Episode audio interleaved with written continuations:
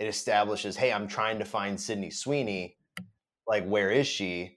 Not Sydney Sweeney. Oh We're my god, trying to bro. find Sydney Sweeney. Where's Sydney Sweeney? I said that even less. Prescott. Sydney Prescott. Dang. do Dino has Uh, Sydney Sweeney on the brain. No, it's just the only Sydney name I know, so I feel like that's why. But It's okay, so- we all do, bud. We all yeah, do. you don't. Yeah, you don't have to. I you mean, don't have to apologize. it's for a that. safe space. Me and Alon, we're not. You don't have to convince us.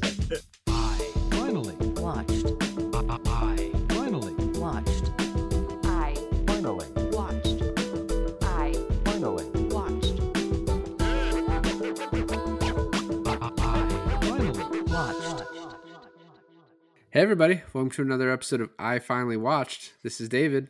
And this is Alon, and we finally watched Scream 3. And today we're joined by, once again, thrice again, by Dino and Jenny Favara, our annual Scream companions. yes. Oh yeah, we did scream. But yeah, we just finished. We watched Scream Three. I've literally never seen any of the Screams until hanging out with Alon. So Yeah. all of these have been truly us. It's been three years now. Yeah, every Nice. year we're watching these It's movies. tradition. It, it is now, I think the, the, there's a rule, right? If it happens three times, now it is tradition. True. Yes. Exactly. If we break it, a curse will befallen upon our families for Oh. generations to come. Gosh. Well, we only have two more years, right? No, four. What? No, three. Three. Three. Three more. Well, years. until they come out with another one. True. Oh, okay. Scream Seven. Perfect. And then we have to watch all of the the entire show. We have to Oh watch yeah, there's a TV show. Did you know there's a there's a Scream show, David? Who's in it? No one, no one we know, no one famous. It was produced by MTV, and it was back in like 2015. Um, and I and I think uh, no one liked it. Wow. Although it was ranked number four. It was ranked. i- yeah, Dino and I looked this up because we wanted to see how well Scream 3 was ranked in the entirety of the Scream franchise. And it was bottom of the barrel, trash Rotten Tomato record, um, rating. Um, and the TV show actually beat it by two spots up. So That's crazy. That is wild. Because I actually liked Scream 3. Yeah, Whoa, I think I, spoilers, Jenny. I, I think I almost liked this more than two. Hmm. I- Really? well, I was having I rewatched two right before we watched one, right before we watched three, and I was thinking to myself, how are they going to get more meta Hmm. in three? Because they get real meta in two, Yeah. and obviously, and I should have seen this coming, is that they just, you know, they talk about making the happenstances in Scream One into a movie, and they show bits and pieces of the movie in Scream 2. And of course, I should have known that in Scream 3, we would be like on set of like of the filming of the final chapter of that fictional movie's trilogy. You can keep up with that. Oh, yeah. Um Makes sense. yeah. But I think that was really cool. Like that was a really cool way to kind of like make this into something more than what it is. Is like bring us to the set in which this is being shot on. Mm-hmm. Yeah. I also thought, you know, like uh, something that stood out to me that I really enjoyed about it was it, it could have seen maybe as like a pull it out of you know out of the hat sort of moment, but having uh, was it Randy as the character Yeah, Uh, the come back as like a video recording of you know if I don't make it, here's what you need to know about a third Oh, one. Yeah. I did really like that because I didn't realize what I how much I liked him doing that in the first and second movie. Oh, yeah. the third where he basically explains and tells the audience this is what's going to happen. and of course we get that video by the introduction of his sister Uh-huh. who we've never seen before, but. I guess she was like in middle school when the first two were were taken, and now she's you know old enough. Um, what I my favorite one of my favorite lines in the whole movie is from her. She she jump scares the crew by opening up like a portable, and she's like, "Don't shoot me! I'm only 17." Yeah. Makes sense. and then we all screamed a little because she's from Princess Diaries. the actor. You know, so uh, Jamie Kennedy, who plays Randy, um, I guess there was like a lot of blowback when he was killed in the second one. So they thought about writing basically that he secretly survived in the second one so that they could bring him back, but they just thought that that was a little bit like too far. Hmm. So that's Yeah. why they came up with the video idea, which I think works better. There is just like there's a lot with this movie where it, it feels like that so it was written very quickly and it kind of feels that way. That like there were a lot of ideas thrown out. And one of the one of the major things, and when you watch these movies, it's like what you're kind of looking for is like you know, you're trying to figure out who the killer is. And so many people they kind of threw darts at so many people as far as like who could be the killer but i guess part of the movie that they cut out the end was that angelina that plays sydney is supposed to be the second killer Hmm. She was That's what we were. That's what I was thinking. Like I was like, dude, she has to be the accomplice here. because she acts so weird throughout the whole movie. and her Yeah. death was so off screen in a way like there was no real guarantee that she was dead other than her getting dragged away Yeah, I don't think you actually see her get stabbed, right? You You you do. do oh, you do, but you also see also- Billy get stabbed in the first one. Right. So very quickly, the the Scream franchise has established that that means nothing. Yeah right exactly You can see a character get stabbed on screen, and it still possibly means they're alive. So Mhm. that doesn't mean shit. literally. Um, the that see throwing darts is kind of the perfect analogy at this because it almost feels like the writers writing this movie didn't even know who to make, like No. who they would make is the killer. yeah Um, and then at the final scene where everyone kind of gets picked off at the end, they're like, "Well, I guess we'll just."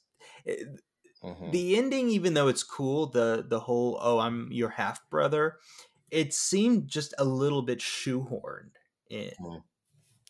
Well, and the the point I was making with uh, the Angelina thing is that like you know in a lot of these movies, um, there's two killers, so that when you go, you can rewatch it and say like, all right, well, who did what? You know, because like in the first one, oh, Billy is like in the police station, so who does this? Who who did this kill? And um, someone pointed out that like in this one, it's like near impossible for Roman to have like done all these killings on his own Mhm. and then also like there's a certain point where Sydney like throws him off like the second story of the set. Like, how did he get back up there? In reality, it's supposed to be because both of them were in there. Um, Mm. so like, yeah, I mean, I don't know. I think having said that, like that, oh, it would have been cool to have her. That I feel like they made it so obvious that she was a suspect with the way she acted Yeah. that That's if it was re- if it was revealed it was her, I guess it would have been cool because on the other side, Roman being the killer, there's like no evidence of that throughout the entire movie until the Right. very end, and you're just like, oh hey, this is the killer that you've like never even really seen that much. You've, He's Right. been in like two scenes. It would be insane if Roman comes out as like, "Hey, I'm the killer and your half brother," and then Angeline comes out and says, "I'm also the other killer and your half sister." It's just like, that would have been wild much. actually Yeah. and your mom reincarnated no but yeah, I, I agree it was like i i kind of felt a pang of sadness when i figured out there wasn't a second killer like i really wanted it sounds silly but i really wanted there to be that second one because now it doesn't feel like i should rewatch scream 3 kind of like what you said david it's like having that second killer makes the rewatch so much more enjoyable because it gives you something to do and you're like oh how did they because literally actually when i showed up when alon you were watching scream 2 yeah, we literally started talking. About i was like okay like i forget who how how did this person kill with this like at this scene in the van who was that um yeah. It was like this specific kill with the sorority girl, but then the mom was already downstairs on the payphone. right um yeah things like that it's like oh then it had to had to be the other one the cool thing about scream 2 also is that the mom being present but us not knowing it was her hmm and then rewatching it knowing it's her now it gives a new meaning to like everything she says and and th- there's this one time where um Courteney Cox runs out and this is after dewey has been stabbed and sh- she runs into the mom and she's like call 911 call 911 cotton is the killer. And the surprise look on the mom's face of like Cotton, and you're you're thinking, oh, it's a natural reaction because it's like, oh my god, it Cotton's the killer, Right. but it's a surprise look on her face because she's like like no he's not i am and i know mikey is like why would you why would you think cotton is so Right. it, it just gives like a double meaning to everything Hmm. So I think we can start from the top. I actually really like the opening with Cotton in this movie. Um, I guess it was Liev Schreiber's idea to be killed off because he's probably like, I don't need to be in like seven of these.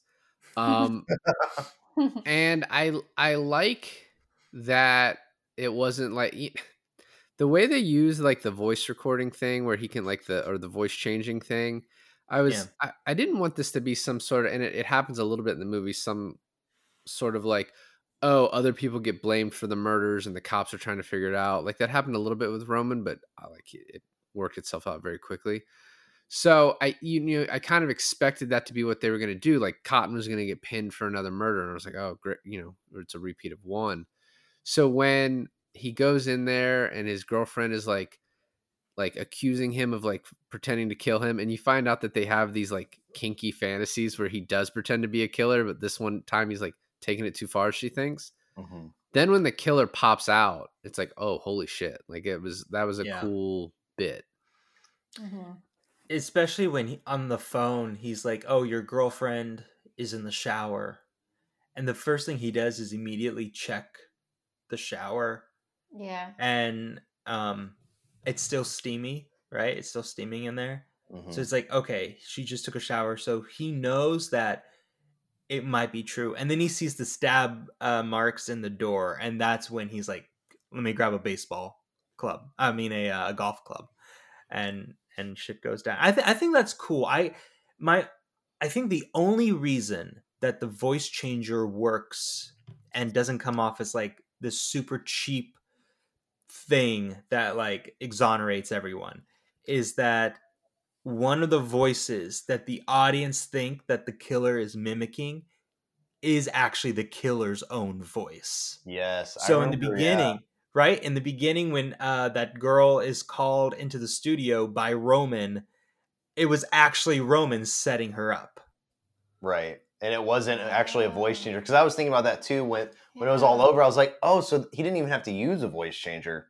He Right. he used the voice changer to go into the the scream, like the killer voice, the ghost face voice. Right. Right. Right. The thing Yeah. too, it's like when Patrick Dempsey interrogates him and he's like, um, her roommate knew that she was gonna go meet you, and um the security guard who saw her there said she was gonna go meet you. And he's like, I never told her that I was gonna meet her anywhere. It was like we were a character in that moment, like the audience was the character in that moment, thinking like, yeah, stupid detective Kincaid he didn't do it because the killer we know has a voice changer hmm but it it wasn't and he actually did it so it was just kind of funny how it it flipped the script on us Hmm. Yeah. One thing I thought was uh, kind of funny about the beginning too.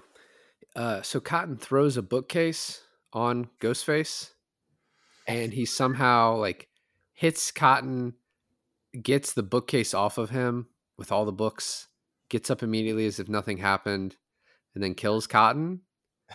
Which is just like I, I like the, and I don't know if I made this comment last time, but like the Scooby Doo element of these movies, this is like Scooby Doo for adults. Is all these movies are. Hmm. It's like trying to figure out who's in the mask, except like you're actually gonna die in these movies. It's gonna be a bloody death. Yeah, I remember seeing that too and being like, that can't be a girl who just casually kicks off a, a bookcase. And because what happens is, What? You don't think a girl can do that? well, okay, I'm, I'm not, I think there are some have girls. you seen Liev Schreiber i mean Okay. come on That is true. but I think it's crazy because it kicks off the bookcase so hard that Liev Schreiber, like, it flips him it flips him back. over the desk exactly I'm yeah like, okay. Um, that is a really good analogy, though, David. The Scooby Doo for adults. That's really funny. Well, I, I I think I just was like watching it today. It's like that's the whole point. Uh, well, Scooby Doo. That's not really the whole point. The whole point is to just watch it as a kid or to get high as a pre, you know, a teen or an adult and watch Scooby Doo. But like, I, it's just like the whole the whole point of these movies, and I, I think the reason that some people maybe have a problem with like the later versions of this is that you're trying to figure out who this is and i don't think the movie does a great job of giving you the ability to do that Yeah. i think that's my only problem with this one hmm. I Like, think, it's- yeah, I think it's a the lot other of- two do.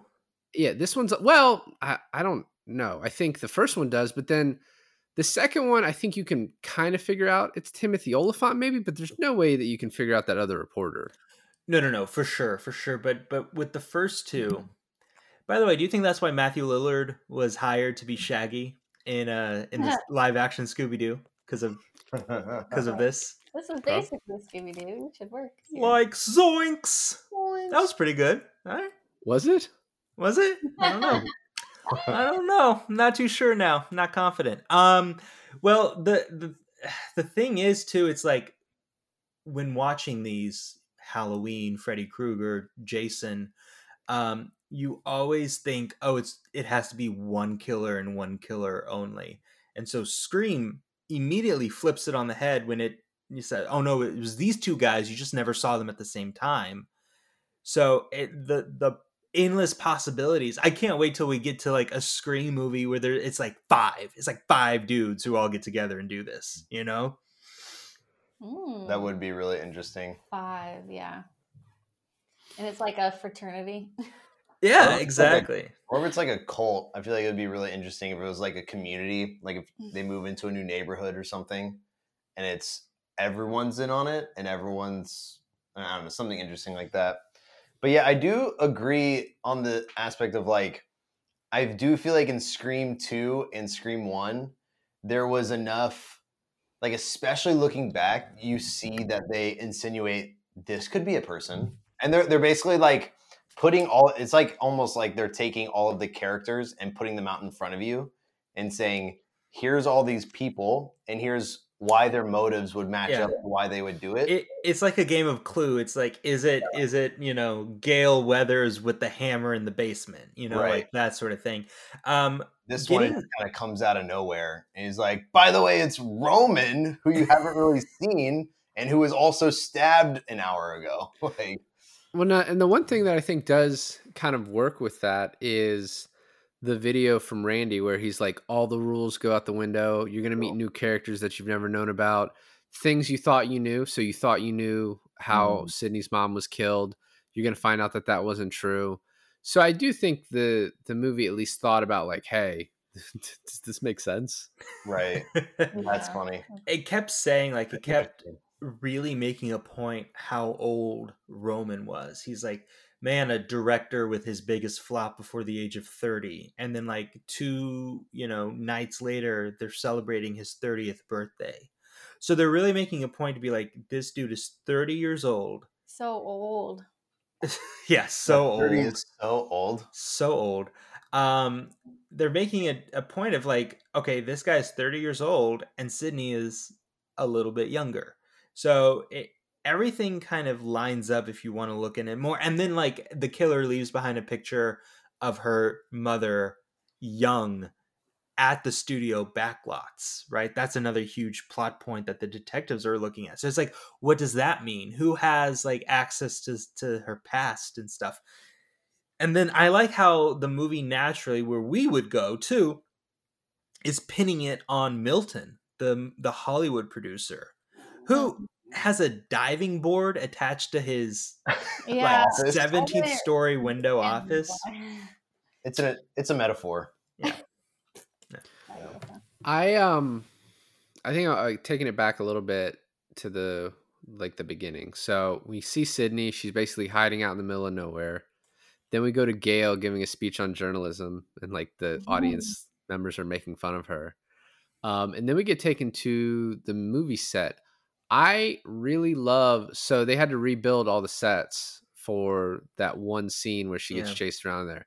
But that's like my favorite part. I was almost like, man, I wish you'd kind of almost ended there with like that being like where the final, you know, if he had been like, let's Mm. take it back to where it all started, Yeah, Sydney. that was cool. You know what would be so cool, and I was kind of hoping that they were gonna go do this, and they did not. Is that they would have Drew Barrymore's house uh, on set from the first one, and then it would it would be putting Sydney in the same space as Drew Barrymore, which I feel like out of all all the movies out of the Scream franchise, that scene is the most iconic.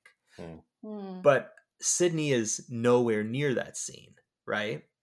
Hmm. But putting her in that same set as Drew, I thought that would have been really cool. And like what a what a perfect opportunity to like logically do that from Hmm. you know in that moment. But that doesn't happen. Connect all the dots. Yeah.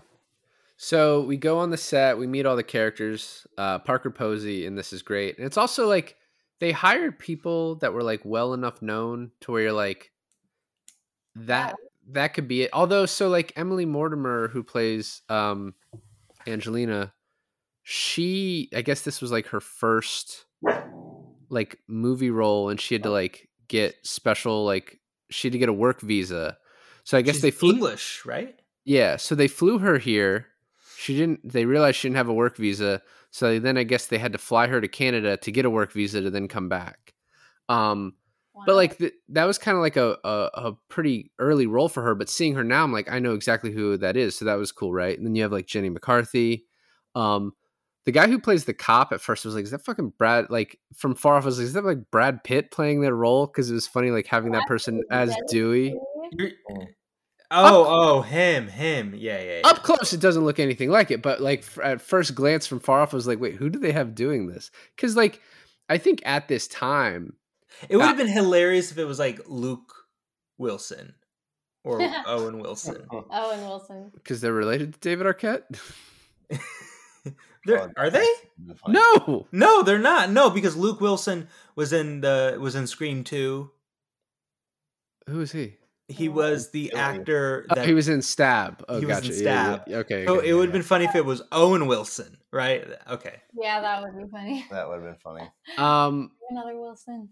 So this all takes us to uh, you know we have this like dream sequence with sydney and a jump scare with uh with ghostface but i think the next kind of scene is the jenny mccarthy scene where she goes to the studio and she thinks she's talking with roman which i guess she might actually she, be she is talking with Roman, and which is like the crazy.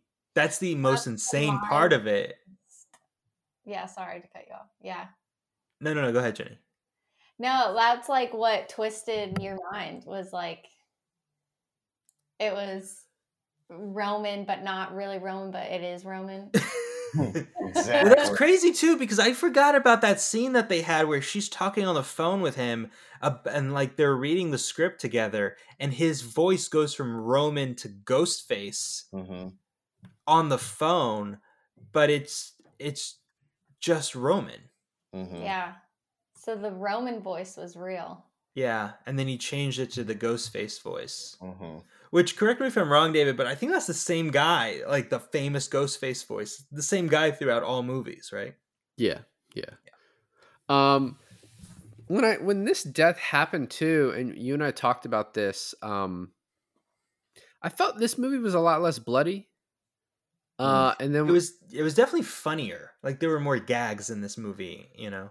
Well, so reading up on it, and I I told you I was like, I almost wonder if this had to do with Columbine, and apparently they made a lot of changes because of that. They Mm. were thinking about bringing Matthew Lillard back and having him like plan murders at high schools, and they're like, all right, we can't fucking do that anymore. Yeah. literally. and then um they had to make a lot of cuts with the MPAA because around this time they're like, you know, do violent movies and video games cause kids to to do these things? I think also one of the reasons they cut the second killer is because having two people going around murdering people, like so, like there were a lot of changes made because of that. But when I said less bloody, I was reading that there was actually less fake blood used in this movie. So there, I guess there were ten gallons used in this. There were thirty used in the second and fifty used in the first. oh my gosh. So like a substantial amount less of fake just blood. it just progressively got less, and the rating uh, also got less. So maybe that's some sort of correlation. Maybe. By now it's probably zero because it's all like CGI blood. Or maybe they use real blood now. Ooh. oh, frick. Ooh. Ooh. Horse blood. Something Oh, that no. was intriguing to me, though, like upon reflecting on it, is I feel like with, I don't know, maybe it's just in the first movie, they're just psychotic killers and they're just killing because whatever. But I felt like in Scream 2, all the kills seemingly were connected to Sydney and like led up to Sydney. And especially with like the first uh with Cotton being killed, it's like it establishes, hey, I'm trying to find Sydney Sweeney. Like, where is she? Not Sydney Sweeney. Oh We're my god. trying to find Sydney Sweeney. Where's Sydney Sweeney? I said that even less. Prescott. Sydney Prescott. Dang. Dino has Uh, Sydney Sweeney on the brain. No, it's just the only Sydney name I know, so I feel like that's why. But okay, so- we all do, bud. We all yeah, do. you don't. Yeah, you don't have to. I you mean, don't have to apologize. it's for a that. safe space, me and Alon. We're not. You don't have to convince us.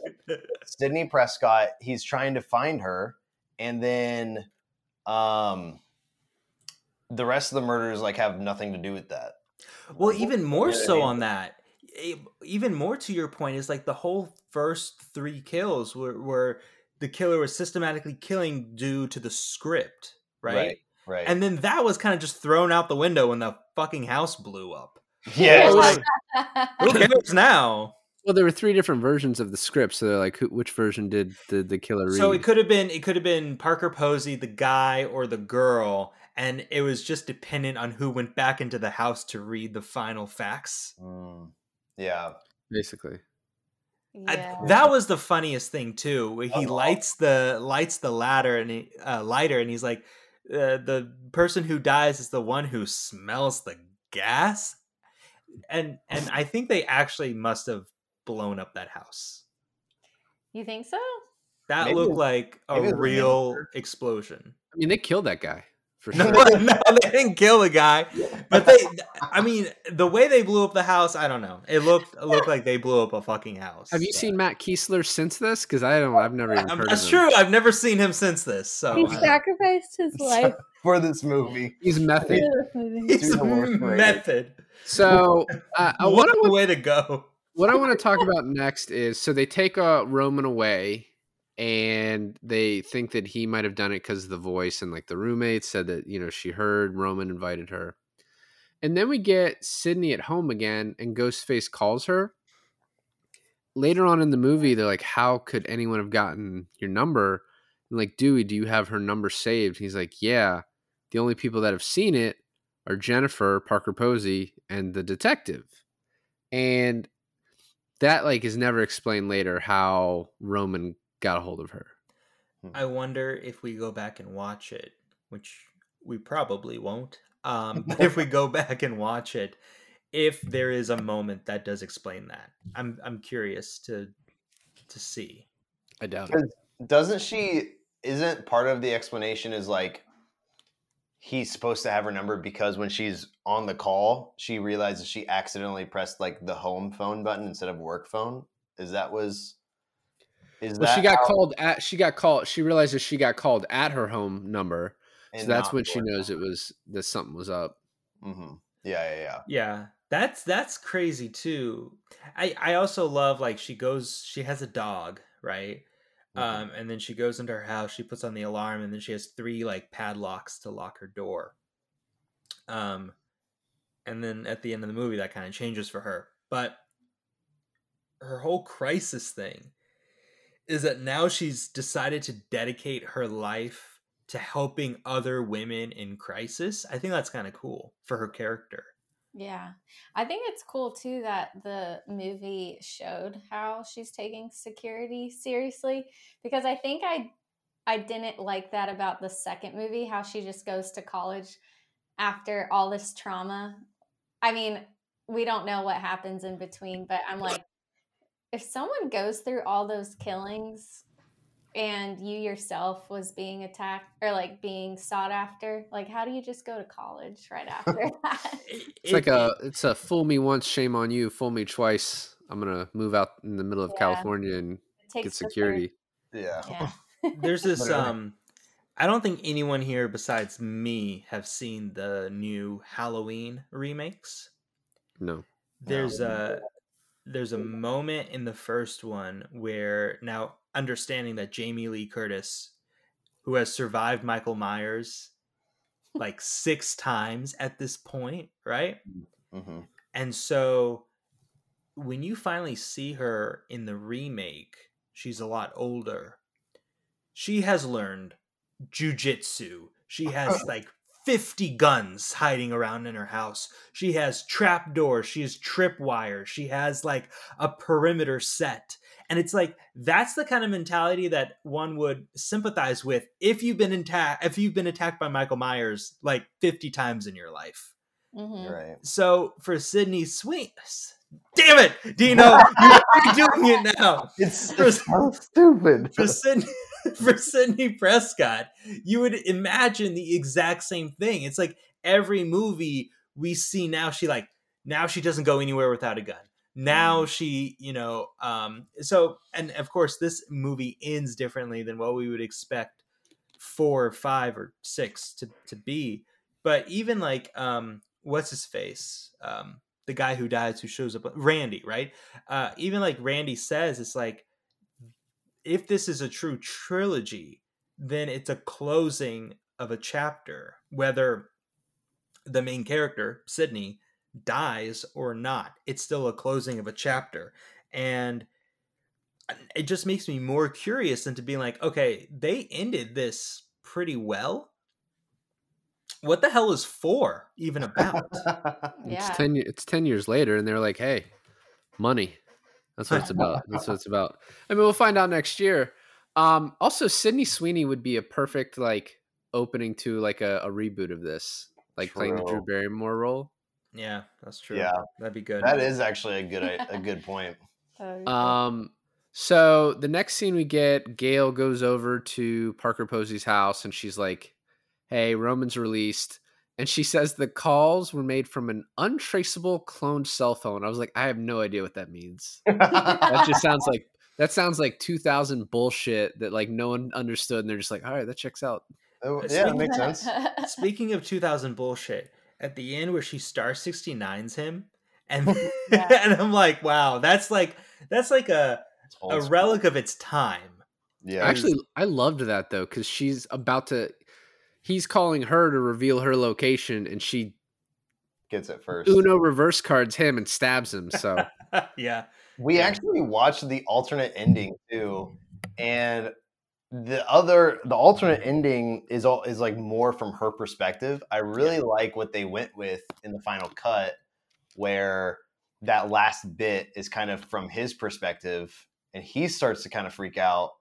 She, you, you don't even see her face doing any of the stuff. You just see her hands grabbing the ice pick, calling star sixty nine, and it kind of does set her up as honestly like this badass of like I know how to freaking fight back in this situation. I thought that was a really cool way to end that. Um, I don't know that whole death sequence. And the only difference too, David, in the alternate ending is uh, Patrick Dempsey never comes in with a gun. So when David Arquette blows the fuse by sticking the the metal into the socket, the blackout is what gives her time to escape and hide behind the bar. i yeah well because the blackout was so confusing i was like why did he what does that solve now it just makes it harder to find them when He you go goes- in there I have an idea, and I'm gonna electrocute myself. I do that too sometimes. was a weird. Get me out of this fucking franchise. I'm gonna kill myself. 'Cause I guess it was unclear if Patrick Dempsey was going to make it or not at the end of this, like whether he was going to live or die. Yeah. Um, so we next go to um. Oh well, he tells the Dewey tells the other security guard to check the perimeter, and then we get uh. So Patrick Warburton is playing the uh the, the guy. Kronk. Incredible. I have so many alternate castings at the end of this that I'm gonna have to run through. But do you know who they considered to play that role? The Patrick Warburton role. Burt butchered that name. Yeah. Patrick Warburton role. Stone Cold Steve Austin. Whoa, that's amazing. Yeah. that- Cold. Uh, would have been great. So, and then right after he's killed, there's like a ton of like huge set pieces in this movie of like multiple murders, which is kind of a little bit different from what I remember. Like at when from the other one. So like when we get to the end of this movie, I was like, oh, there's 45 minutes left, and they're all going to this party. I was like, I, this seems like a cool final location, but it's like there's way too much time. And then it's just kept going, and It then kept Sydney going. gets called. Yeah.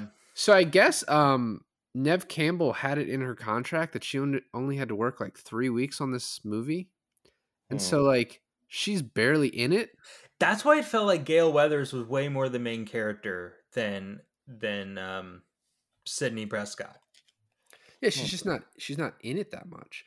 Um, and then yeah, the blowing. So the blowing up of of the house, Tom dies, and then they all run. They all fall down the hill. And when Angelina like comes out of a weird spot, I already thought it was weird because you don't see her falling down the hill. yeah. So I was like, Yeah. what to me it was like she knew it was about to happen, so she was like, "Well, I'm not gonna fall down a hill. I'll just Well, like jump in the pool or something." well, hold on. Before we get to the Angelina coming out of a weird spot, you can't forget that Ghostface is like two seconds away from killing Gale Weathers, and then Dewey shoots him, but then it's revealed later on that he was wearing a bulletproof vest, right? and- Always. Always. Always. and he's he rolls ghostface rolls under the car and then that's when we see parker posey walk up and then from the other side that's when we see angelina walk up so it could have been like ghostface could have been angelina rolled under the car ran around and then came in from that side i think is what the movie wanted us to think happened Because that's what I thought happened. Well, you Uh, also could have thought it was Parker Posey. right. i did i thought it was parker I posey it for a while Too. Well, because also Parker Posey was the first one to run into the building or run into the house after Patrick is stabbed. It's like the first person. There's like that suspense sequence where Dewey's like, "Uh, "Hello, anyone?" th-" And then uh, Parker Posey jumps in, and I, f- I'm just like, I had this mentality throughout the whole first half because what we did was we all put wrote down names at the very beginning, like halfway through. We're like, okay, who do we think are the two killers? And I, I thought her because I just noticed every single time someone died, she was like the 1st Mhm. one to show up. Even towards the end, when um, Roman Yeah. looked dead, she was right there behind a curtain.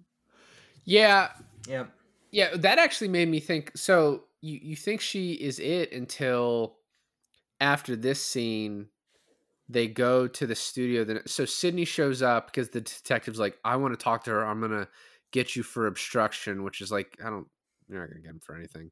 Um, and then he calls Sydney, and she just shows up at the police station. And then they decide to go down to the studio, and um, Parker Posey follows Gale around, and that's when Sydney is attacked. So you know, at the very least, she can't be the only, you know, killer. Like she That- could be That's one the of thing. them. When you could still think it's two, it still has a lot of possibilities. Yeah, because no one's safe. It's also the same as like if you see a death or if you see someone exonerated, then like that doesn't mean anything. Yeah.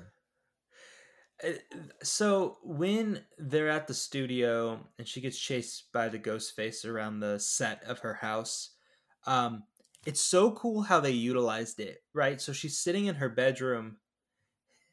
It's so freaking cool. I can't get over it. She's sitting in her bedroom and she's remembering like the when Billy snuck in her room and like that whole conversation and happening, right? She hears a noise, she goes out, she looks out the window, and then the door I think slams behind her. And she pulls the same move that she did in the first movie where she opens the closet door to block her bedroom door from opening. I was like, do the thing, do the thing with the doors. And and I really thought that the killer was going to come out of the closet door. Mhm. yeah. I was thinking Um, that too, actually. When whenever she was opening it up, I was like, the closet door's in frame. It's a perfect opportunity. Not only is it in frame, but the way they do it too. Like in the beginning too, when Cotton was in his car, the way they framed it is they gave so much space to his right that you totally expected a ghost face to pop up in the back seat, right? Yeah. um but the way they frame the doors and the way they like light it so that it's like really dark and you can't really see anything back there Mhm. um but then he comes through the window and then they do the whole roundabout but how he the the coolest part of that scene is when she comes out of the second story, realizes there's no floor there, right? Ghostface does the same thing, and she's waiting for him, grabs him by the collar, and throws him Yeah, off. that was So cool. amazing. I think we all applauded. We all cheered. Yeah. but he had a soft landing, so Yeah, yeah, man. it was great. Um, I, so we already talked about Randy, his video, Yeah. and at the same time, Sydney's being attacked, which I like is my favorite part of it. Her walking through the houses.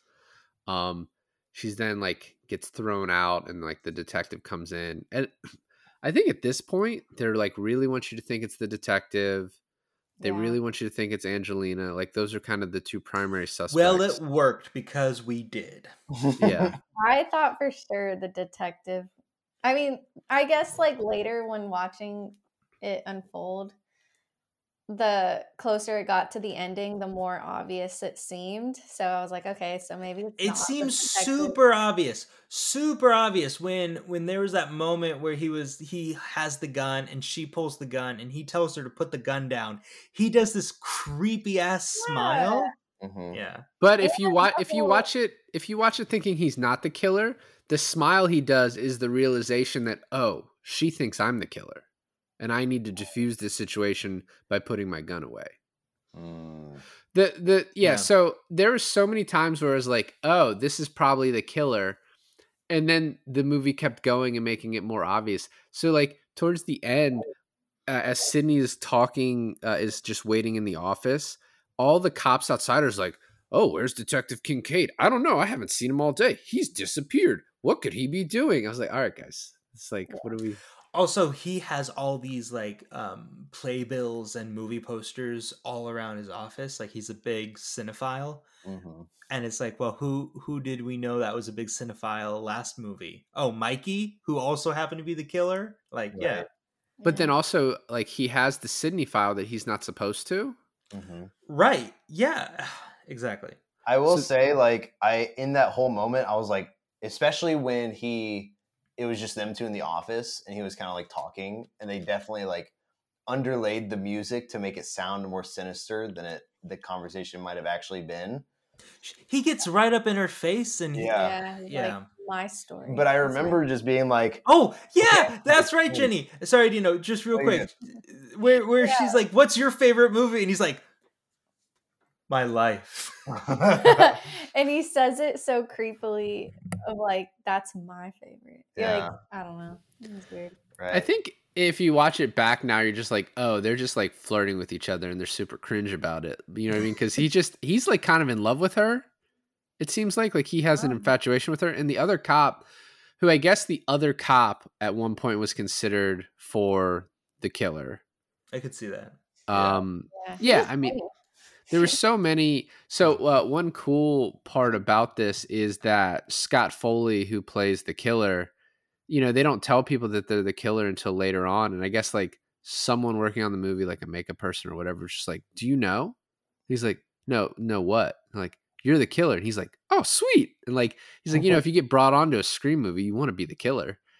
So, I like. I think Parker Posey could have had a crazy turn as the killer. Like I've seen her do parts like that. yeah, So that like I wanted that, but I mean she was great in the role she played anyway. that whole thing, and we kind of skipped over it, but the whole thing where they made Parker Posey play Gale, but then Dewey is her advisor on how Gale would act, is Mhm. such a douchebag thing for for Dewey to do, especially when you have that scene where she overhears them talking about her and they're like, "Yeah, she's a real bitch sometimes, but good heart, good heart." It's like, "No, I don't care. I'd be super pissed about that whole thing."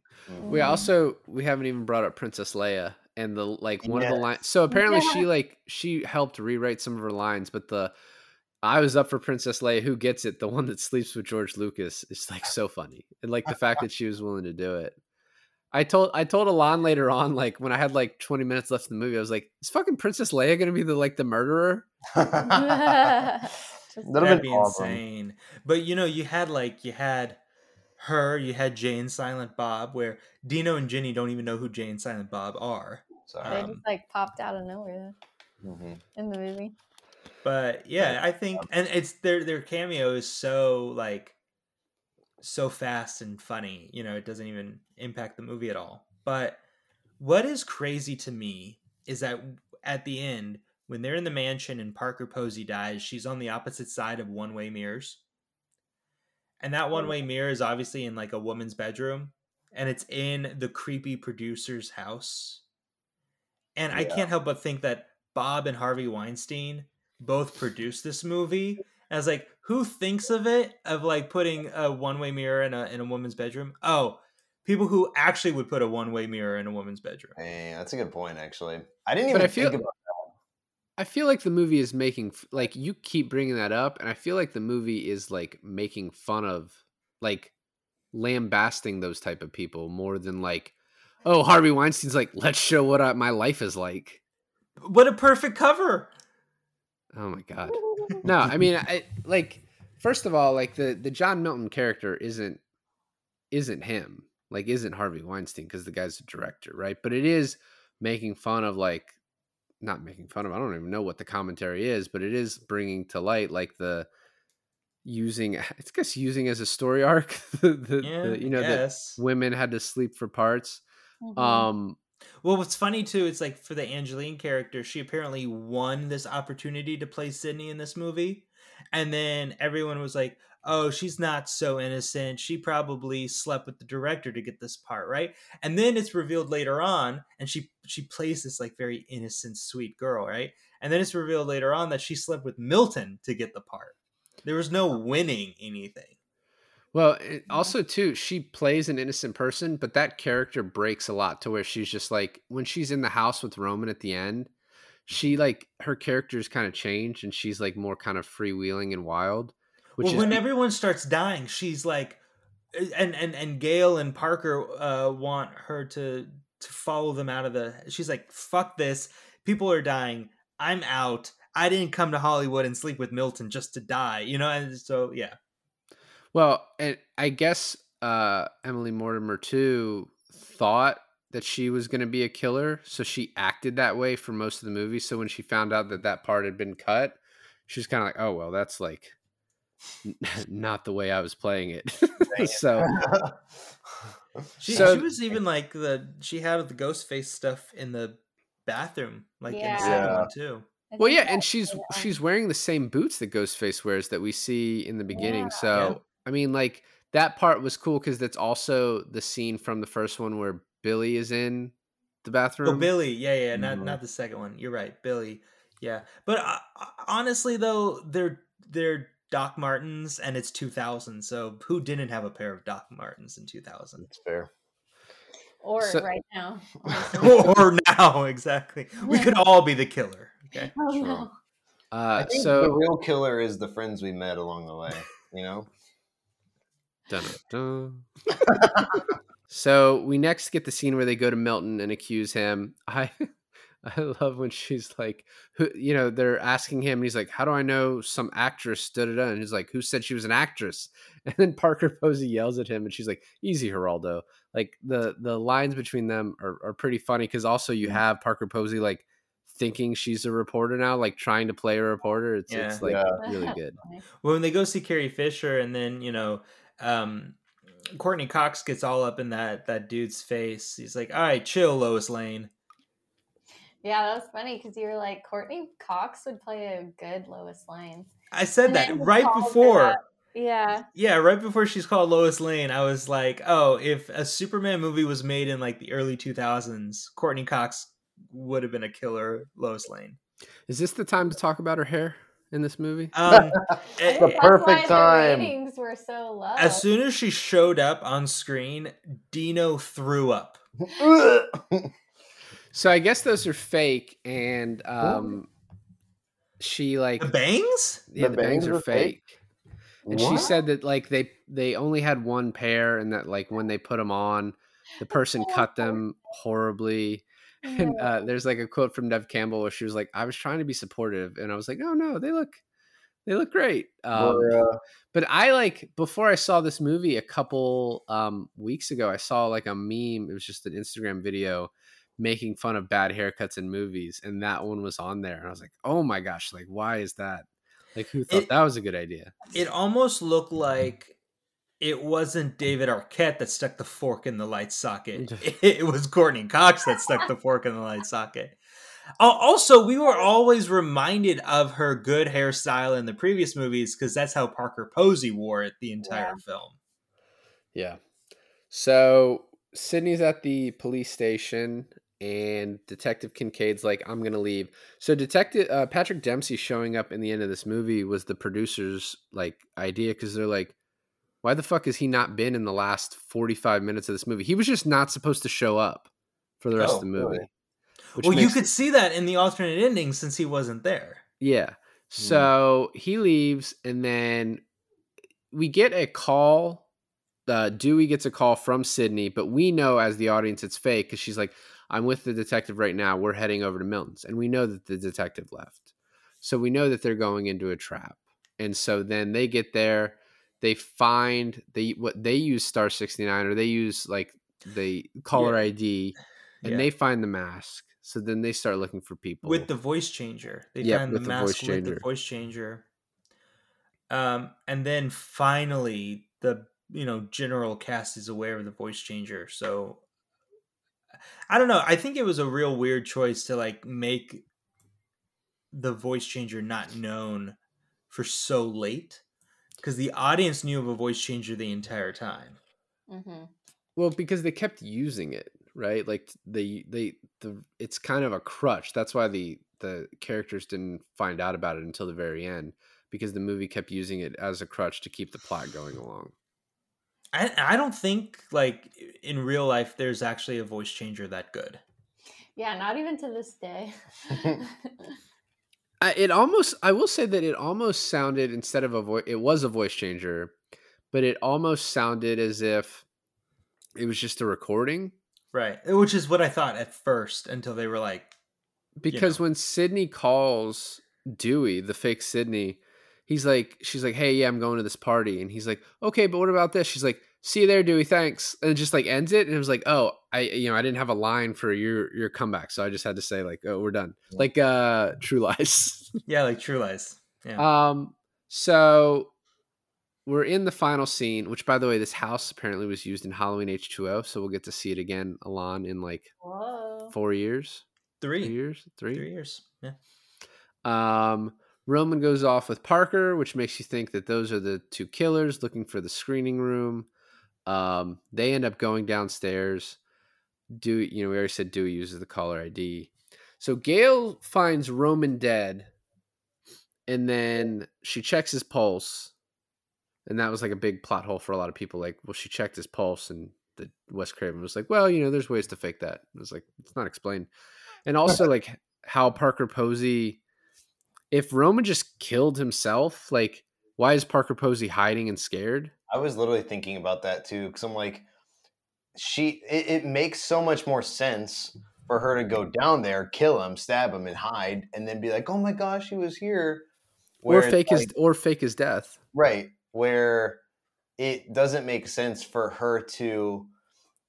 I mean, I guess if Roman quickly stabs himself, gets in the thing, and she's, we don't see her freak out, come down. Roman, are, are you there? And then she finds him there. Then maybe she reacts by just hiding in the curtain until someone else.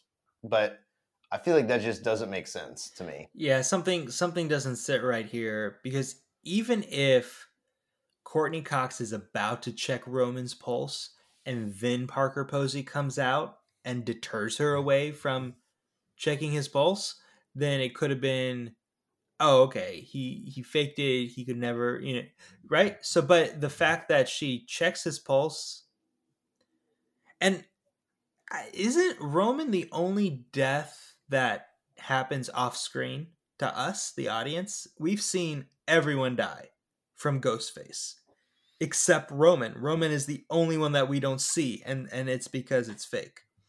Well, we We technically don't see the guy blow up. Oh, we do, we we somewhat do. we do. we don't see Tyson die. We hear him die Yeah. because he gets we, he gets thrown off a balcony. We don't see him hit because we Yeah, but can't we see his body later. But okay, we saw we saw Roman's body later, but it was fake. I guess we don't see him actually hit the ground. It's not Tyson. Okay. Well, no, yeah, he he's definitely dead. Um, so know. Angelina says says I did not fuck that pig Milton to die here with second rate celebrities as she runs off. She gets stabbed sort of off screen and then dragged away. They all run, and then Ghostface, who I guess is just a fucking badass, attacks four people in a bedroom and just like crushes them all. Like stabs Tyson, gets uh, uh Parker Posey to hide, which ends up being her demise because Tyson runs off saying he's going to call the cops, so then he gets killed. And then Roman, I guess, knows his way around this house, so he finds Parker Posey, and killing her through the glass was a cool was a cool death. Like as Yeah. Dewey's shooting the glass out. Very reminiscent of how Dewey dies in the music studio in the second one, Mhm. or Dewey almost dying in the music like, studio. what? yeah, yeah. Wait, what? almost dying as as like Courteney Cox is witnessing in the soundproof booth. But what's reverse of here is like we see from Parker Posey's angle like David Arquette and Courteney Cox, but they can only see their reflection, so they have no idea what's going on. Mhm.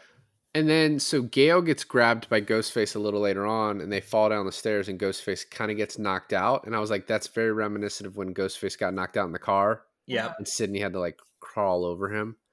Um, and then Ghostface calls Sydney, and Oh wait, wait, wait, wait, wait. What I didn't want you to walk away from the scene uh, without mentioning is Ghostface throws his knife at Dewey, and we think it's gonna like fucking impale him and kill him in his skull, and it hits him in the hilt, Mhm. Uh, and then just knocks him out, which I think is hilarious. it's such a Dewey way to get knocked out. So Ghostface calls Sydney. She steals some car keys and she grabs a gun. And she gets to there and he to the mansion and he makes her use a metal detector. And I was like, man, she should have grabbed two guns. yeah. And then that was such a great reveal. Cause I think every movie, especially two and three, you forget that she's kind of a badass in the end of these movies always. Yeah. Mhm. So like she pulls out the second gun, shoots him, he disappears. He tries to stab her again, and she's just like, "All right, motherfucker, come get me. Like, let's do this." Um, and we already sort of talked about Detective Kincaid coming in and her thinking that it's him. Uh, but then yeah, now we're at the final final act. The Scooby Doo mask is removed, and we figure out that it is Roman. I do want to mention when Roman comes out and reveals himself, he's wearing the corner bloody thing from where I thought that she was having another dream about her mom. Mhm. Mhm. But how is Roman so in tune with her psyche, knowing like she's dreaming about her dead mom, and then Roman is gonna like pretend to be the dead mom? That's true. That's why I was like, was that a hallucination or? It was kind of weird that. I know it was. yeah, It- it was weird that she was dreaming of her mom being outside, like not just by the window, but her mom like walking. You know what I mean? Like Yeah, that was creepy. That Roman hired an actress, had her Right. makeup done, and then mm. like yeah. Except literally. he, I mean, he didn't know where she lived, so. But yeah, I think the movie does like kind of play with like, oh, is this a dream or is this something? Because I think when she's on the Oh. set, when she's on the set, he's definitely faking the mom's voice. Although, how does he know? Like, how, How does, does he he get her voice? Well, how does he get her voice? I mean, he did go to her at one point, and she was like, "No, I'm not going to be your mom." What kind of voice changer has the settings like how would you even do those settings where it's like you you copy the tone and you know cadence of someone's speaking voice and then whatever you say into it it just does it that it's way really only available now with artificial intelligence.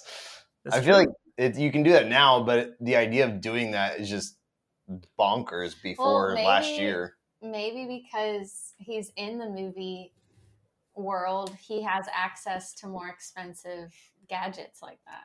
Yeah. Maybe like was it just it just it seemed like they were throwing in a science fiction element in this like kind of grounded story Hmm.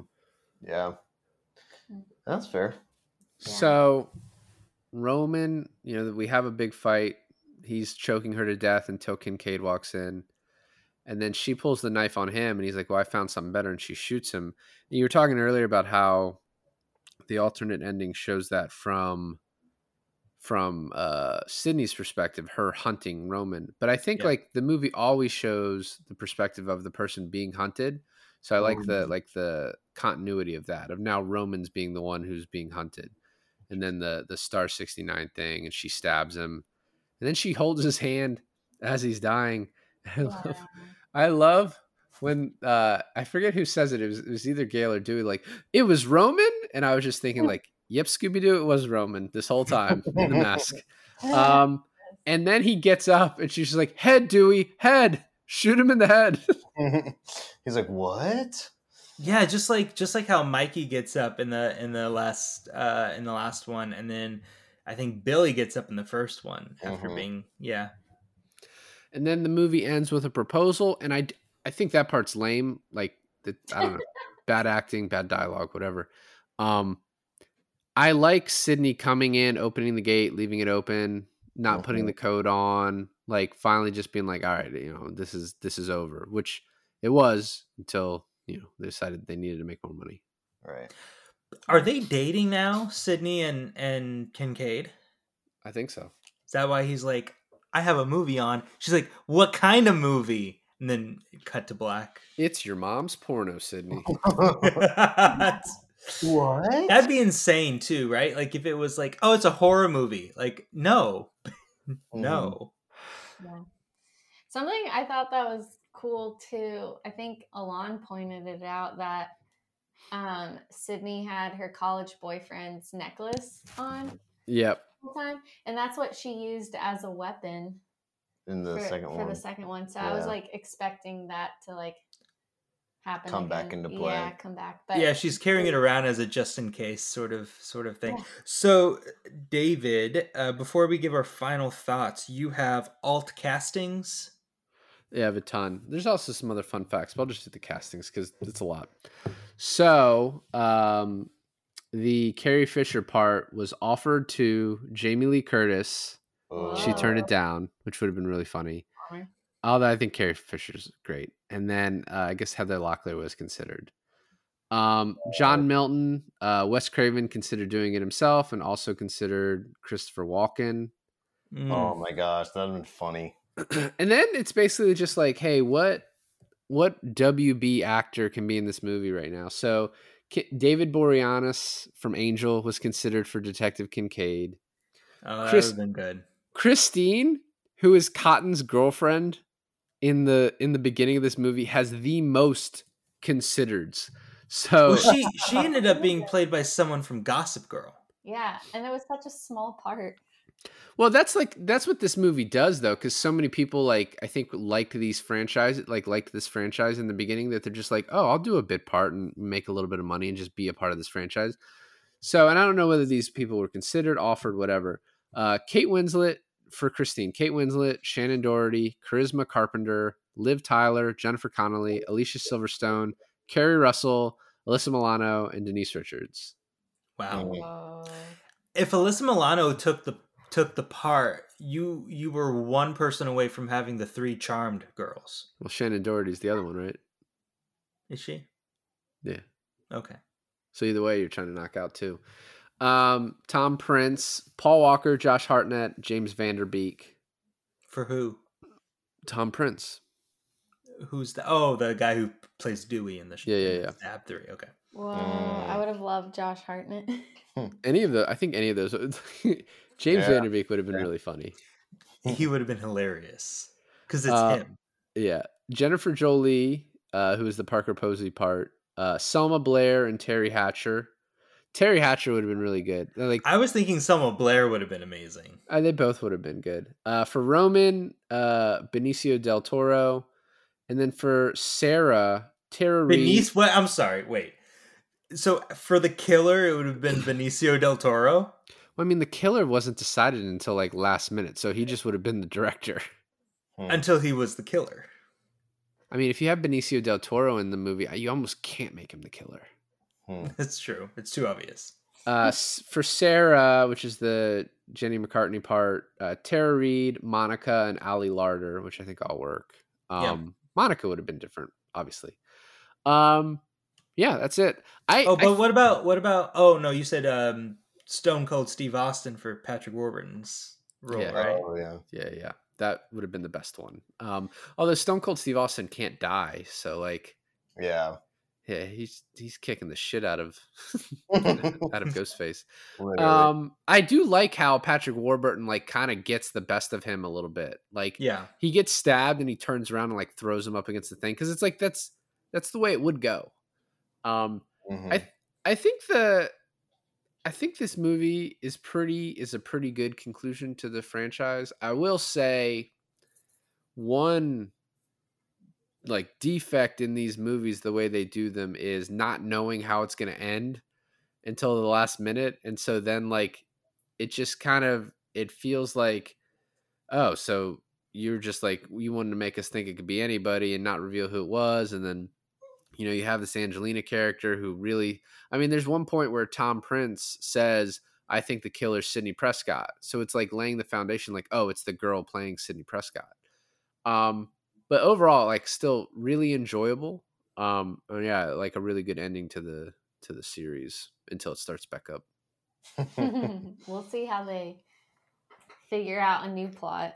yeah. one year one year from now One year, Yeah. we'll find out. I overall, I really enjoyed it too. Like I, we were kind of talking on the way. I'm like, I think I, I liked it and enjoyed it as much as I enjoyed Scream Two. I, I think upon reflecting, I feel like there was a lot more loopholes and plot points that made me be like, ah, it doesn't make sense. But I enjoyed it as a whole watching the movie. Like it did, I feel like what it was supposed to do, which was give me some jump scares, make me laugh, kind of conclude with just like this very, I don't know, who done it reveal. It, it just kind of, I don't know. It was an enjoyable watch. I enjoyed it. And Dino really did have a jump scare. So Yes. I can attest to that. courteney cox's hair Yes. Oh gosh. Although I will say, the one moment I had to stand up out of my chair was just when we saw the mom. I was just like, I can't do this. That was creepy. I cannot do this mom showing up. it's not. Don't do well with that stuff. the thing for me is that I really like the movie, and what's strange too is like looking at the rankings, how Rotten Tomato has ranked them. The highest one being um, Scream Two, actually, at, at a eighty-two percent on Rotten Tomatoes, and then the second lowest one, which is Scream Four, is at a seventy-five percent on Rotten Tomatoes. David, the drop between Scream 4 and Scream 3 being the lowest one is 41% on Rotten Tomatoes. yeah i saw the- people don't really like this one People don't really like this one. I didn't have a problem with it. The only thing that I could see an issue with, that I had an issue with, is that throwing the I'm your half brother uh, plot line in there kind of felt shoehorned in. Um, but apart from that, I really enjoyed it. And I think these movies aren't too focused on A, scaring you, and B, being taken very seriously. I think it's like it just wants to make sure that its audience is having like a fun time watching this. Mhm. And I think it, it did that for us. So yeah, and it gives us hope for watching the future movies if they're rated highly. If we like Or this one, higher than this, yeah. yeah, Yeah, higher than this honestly. well thanks for listening to another episode of i finally watched this is david and this is Alon. And Dino. And Jenny. And we- we finally we watched watched Scream Scream 3. that was better than I thought it was going to be.